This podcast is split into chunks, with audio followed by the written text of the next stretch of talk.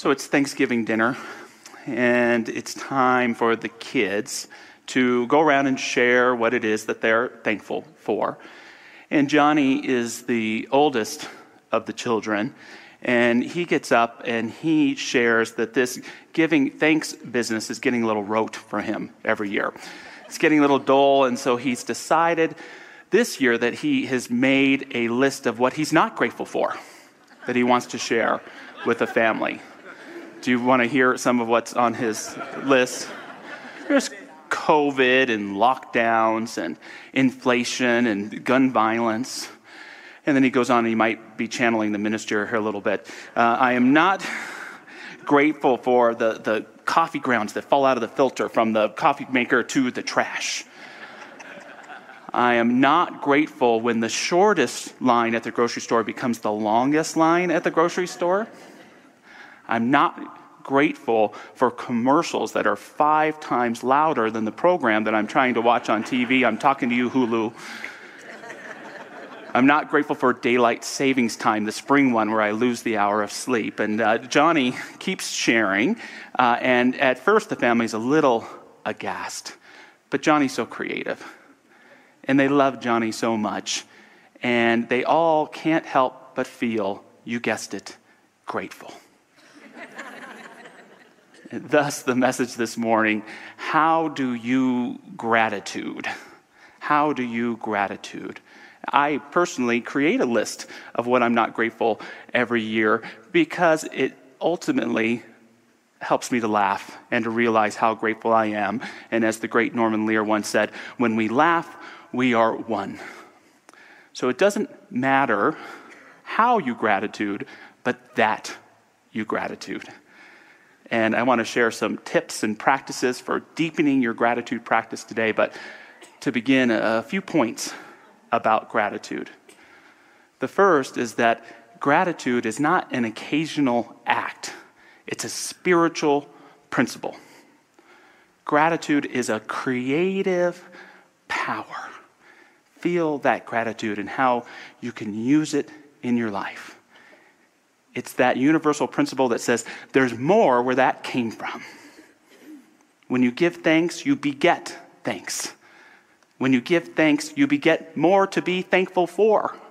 When you give thanks, you increase the blessings in your life. When you give thanks, you become a blessing. Jesus compared human consciousness to thirst. To be human is to thirst. And he used the metaphor for water to express eternal life. Gratitude is how we drink of eternal life. Gratitude is how we embrace the blessing of life. It's how we become spiritual beings. And yet, our founder, Ernest Holmes, told the story of a man who was so, so thirsty and complaining about how thirsty he was. And he finally had a big drink of water and then continued to complain about how thirsty he was. Too much of human consciousness is like that today. We drink, but we don't quench our thirst. We eat food, but we don't taste it. We live life, but we miss its meaning and its fulfillment.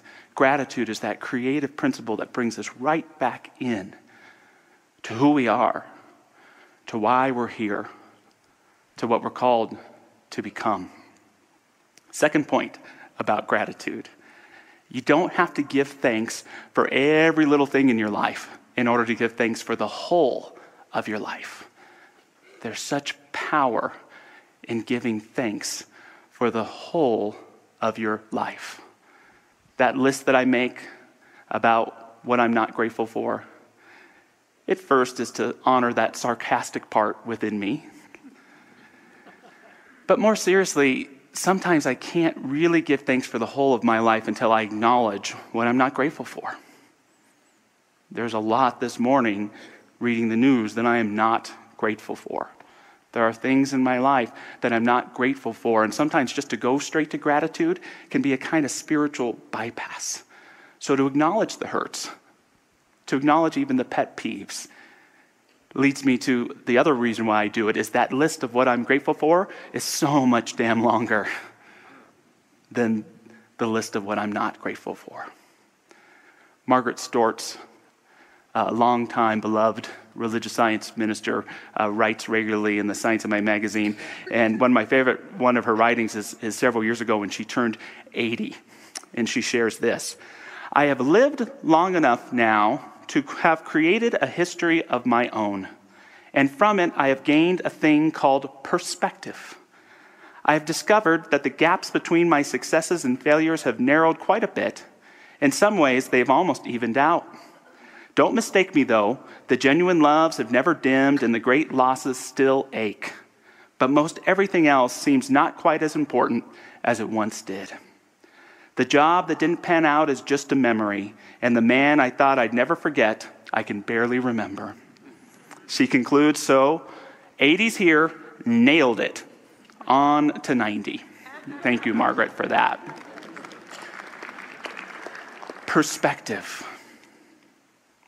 Real perspective awakens a soul awareness that allows us to view our lives in wholeness even if some of the stuff in it is mucky and terrible, there's this consciousness of a wholeness still available to us.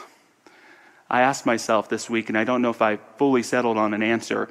Uh, the question I invite you to ask yourself Does gratitude have an opposite? What's the opposite of gratitude? Is it cynicism? Is it cursedness? My friend Christine Monks uh, said entitlement. I really liked that. But if I had to, to say something, I would use that word apathy. That we live our life between two poles apathy and gratitude. And we're missing the point when we verge towards apathy, not caring, not feeling, not knowing. Gratitude is knowing, it's real perspective. It's the truth of who you are. And this is the last point I want to make about gratitude before getting into those tips and tricks is that gratitude isn't just giving thanks, it's seeing clearly. When I see not only what I'm grateful for, but when I see from a consciousness of wholeness, a consciousness of gratitude, I am seeing things as they really and truly are. I step away from the cynic type perspective that sees life as I think it is to see it as it really is.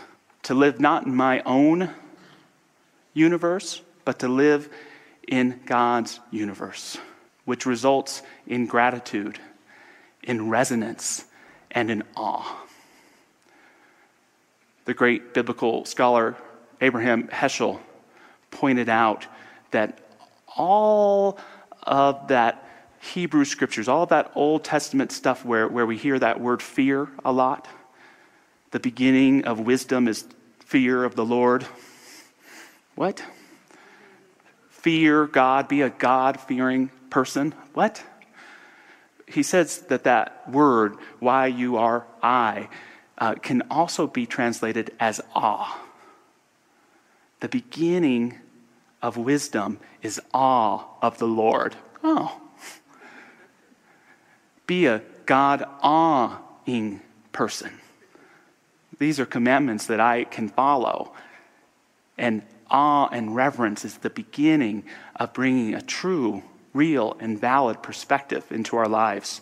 Heschel says the meaning of awe is to realize that life takes place under wide horizons, horizons that range beyond the span of an individual life or even the life of a nation, a generation, or an era. Awe enables us to perceive in the world intimations of the divine, to sense in small things the beginning of infinite significance, to sense the ultimate in the common and the simple, to feel in the rush of the passing the stillness of the eternal. Take a deep breath. The stillness of the eternal awakens reverence that allows us to see to really see. What a gift. So, how do you gratitude? Gratitude should always take place in the present moment, but it can be directed to many different times. The most common form of gratitude, we'll all practice it most likely at Thanksgiving, is directed at our past. What I'm grateful for. Let's go back to the family table. And let's say Johnny gets up and he reads the standard. I'm grateful for my pets. I'm grateful that my mom makes me lunch, breakfast, and dinner. I'm grateful for being given a car. I'm grateful for having good grades at school. And I don't mean to say this is dull or boring, this is a wonderful practice, but a deeper way of understanding giving thanks for what has been is that it's a profound kind of forgiveness. That gratitude for our past is a profound kind of forgiveness because it allows us to take with us the best of what we have gathered while we allow what's over to be over so that we can move on recognition of gratitude for what has been helps us really embody the best of what's been so that we can move forward with clarity. I was once in a workshop taught by a wonderful practitioner named Don Kroll. It was a memoir writing workshop. I was 20 years old, so I didn't have a whole much to say at the time. But the exercise went like this to first identify significant events in your life. For many of us, those significant events are tragic the loss of a loved one, a debilitating um, illness or injury, abuse. You write the significant event, and then the next step is the immediate result. I lost a loved one and, and, and didn't want to become attached to anyone again. I felt lost in a twilight fog. I was hit by a car and was stuck in bed for many months healing. I was lonely, isolated, and never felt quite the same. I was abused. It made me feel shameful. It made me feel that I didn't want to keep living. It made me feel broken and like I would never feel better. These are all understandable, immediate results. But the last one was the ultimate result. What kind of person did you ultimately become because this happened? I lost a loved one, but I became even more committed and understanding of the importance of family. I was in bed for several months, but I developed an inner world and became an incredible artist or writer. Even though I was abused, I took my learnings and lessons from that and committed myself to being a healing presence for those who've been abused. So you never have to give thanks for those first two things. You never have to be grateful for the negative things. But that ultimate result can bring forth a kind of gratitude that helps us to heal, that shows our ability to transcend even the most challenging of experiences to become a positive, powerful presence in the world. Gratitude for the past can become a kind of forgiveness that moves us forward. And for you, some, some of you watching today, you know, may have that still ill experience. You may still be feeling the effects of the immediate result. But know that the, the ultimate result can still be written. You can still change your life and turn a negative into a positive. So there's gratitude for the past. But there can also be gratitude for the future, that excitement that you get for, for what's upcoming. So let's go back to the dinner table again. It's Thanksgiving, and Johnny has a different list.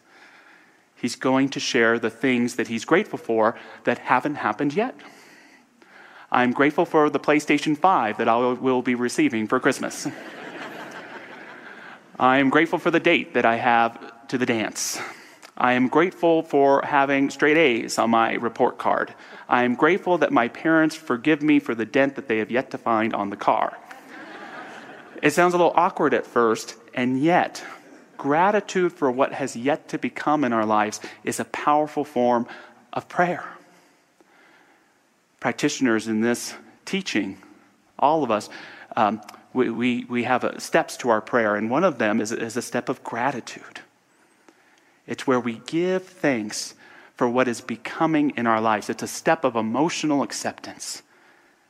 It's the realization that if I can see something clearly in my mind's eye and feel it as so in my heart, I am two thirds of the way to experiencing it as entirely so as I attract myself and what I'm seeking in my experience today.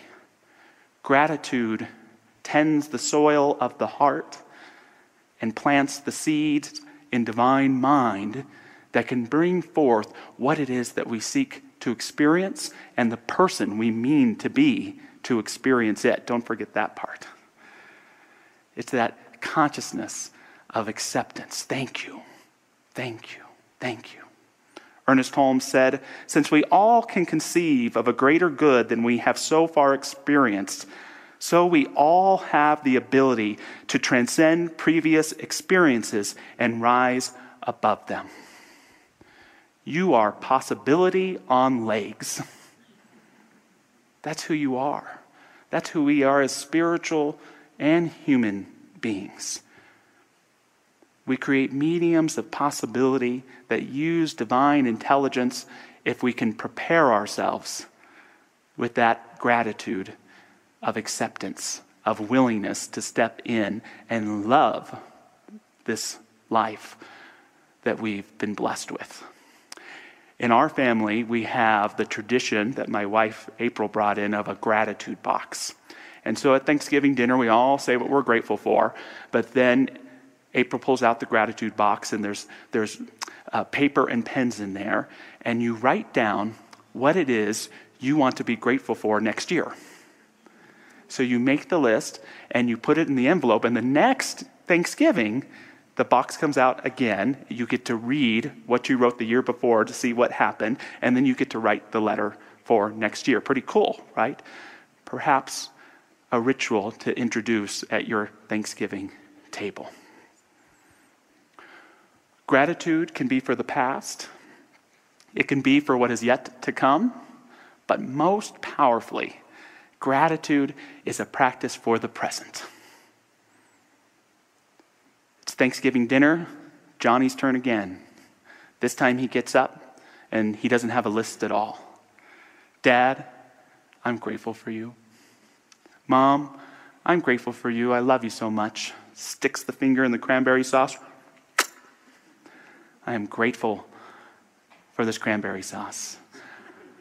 I'm grateful for my clothes grateful to breathe, grateful to have a home, grateful to live in a beautiful world, grateful for sports and for social media, grateful for my friends, grateful for my skin, grateful to feel love, grateful to see and to hear, to know.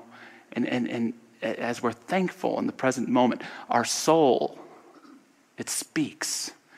It speaks, not in a way that we hear in words, but in a way that we can feel. Thank you.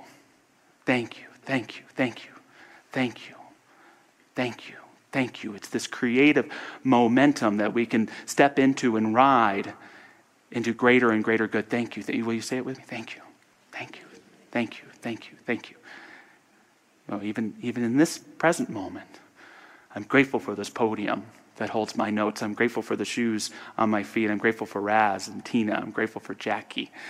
Grateful for everyone that's here. Grateful to look into your eyes grateful to breathe, grateful for the sanctuary. Thank you. Thank you. Thank you. A tool to practice this week and in the weeks to come. When someone knocks you off your flow, someone says something that gets you down, something happens that makes you not feel good about the day, just stop. Take a deep breath. Thank you. Thank you. I'm thankful for my life. Thankful for these clothes. I'm thankful for my car. I'm thankful for this freeway. I'm thankful for this music. I'm thankful for this food. Allow that new momentum of gratitude to bring you back into alignment with where it is that you want to go. Not to retreat into apathy, but to practice a courageous gratitude that shows your resilience, your heart, your passion, and your fire.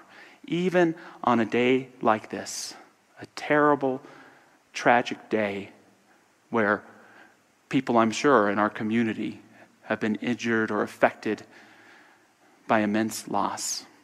We can practice a courageous gratitude. Recognizing gratitude is not an occasional act, it's a spiritual principle. It's the most creative power that you can use in your life right now.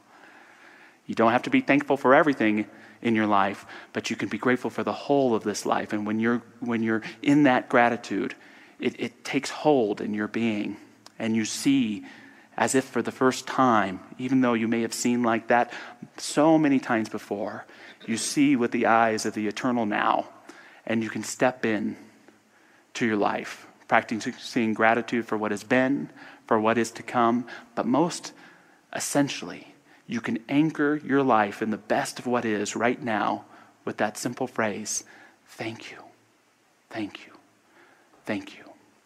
How do you gratitude?